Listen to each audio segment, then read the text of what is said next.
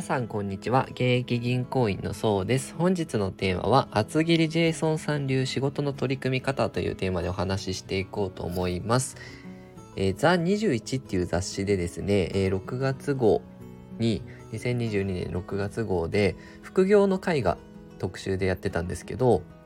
まあ、普通のサラリーマンが副業で稼ぐベストな方法っていう本業収入超えの成功者は何をやっているのかっていう特集だったんですけどこれねすごくあの今の会社員の方に役立つ内容で、まあ、副業何か始めたいなっていう方にはねその目から鱗が落ちるような話がたくさんあったので是非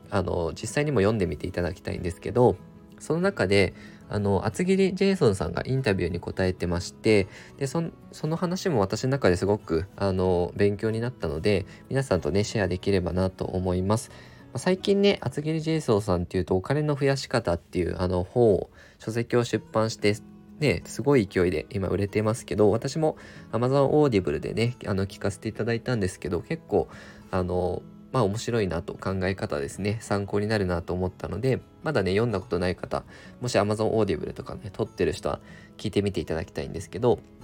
でそんなねあの厚切りジェイソンさん実はね IT 企業の役員っていうのもされてるんですね。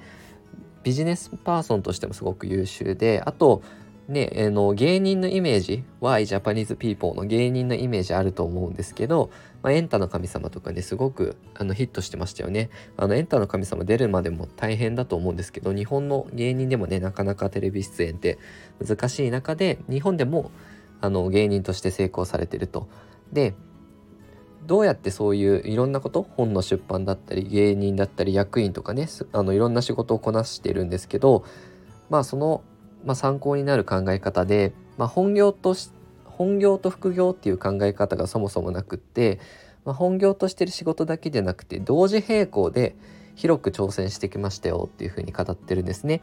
であのまあ実際の仕事の仕方なんですけど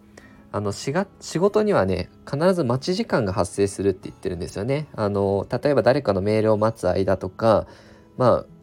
あ会議の誰かが遅れてきたとかね待つ時間があるのでその時に、まあ、仕事がもう一つあればそっちを進行できますよ。まあ、本業だけだったら、まあ、待機時間、まあ、休憩時間でも大事なんですけどねあのもう一つ仕事を自分を持ってればそっちを進めることもできるよということででまあ、幅広く挑戦することで芸人の成功って実は狙ってやったわけじゃなくてジェイソンさん自体もびっくりしてたみたいであの本当にやってみないと挑戦してみないと分かんないかなとイメージで言うと種をこう広くまいて、まあ、芽が出たところに、まあ、自分のリソースですよね時間だったりあの注力して、まあ、伸ばしていくっていう風にやったみたいなんですね。まあ、一つのところに種を一箇所にまくよりも、まあ、成功率がその方が高いですよという、まあ、複数いろんなところにね本業っていう畑にこうまくよりもいろんなところでまあ巻いた方が気候も変わりますしねあの芽が出ますよっていう。であと時間の作り方もねお話ししててそれだけいろんな仕事してたらもうさぞかし大変激務なんじゃないかなと、まあ、想像される方もいるんですけど実は意外と余裕ありますと。でその時間の作り方もね参考になりましたのであの皆さんシェアさせていただくとまず断ることっていうのがね日本人が苦手なことだと思うんですけど断ることは大事ですよでどういうことを断るかっていうと例えば、まあ、気の乗らない飲み会とかね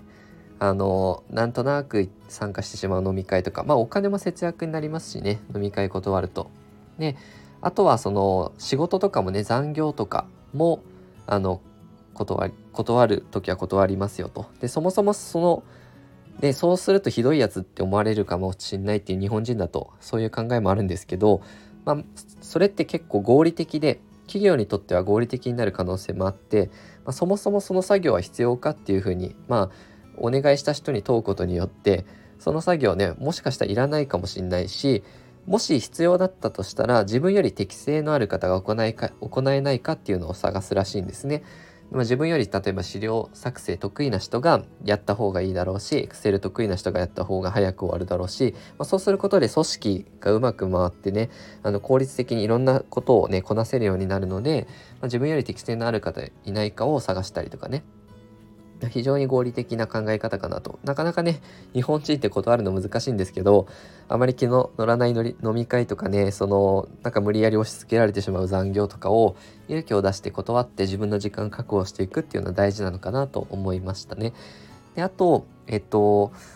これもすごい自分の中にはあの面白いなと思ったんですけど、英語にはね、本業っていう、本業に当てはまる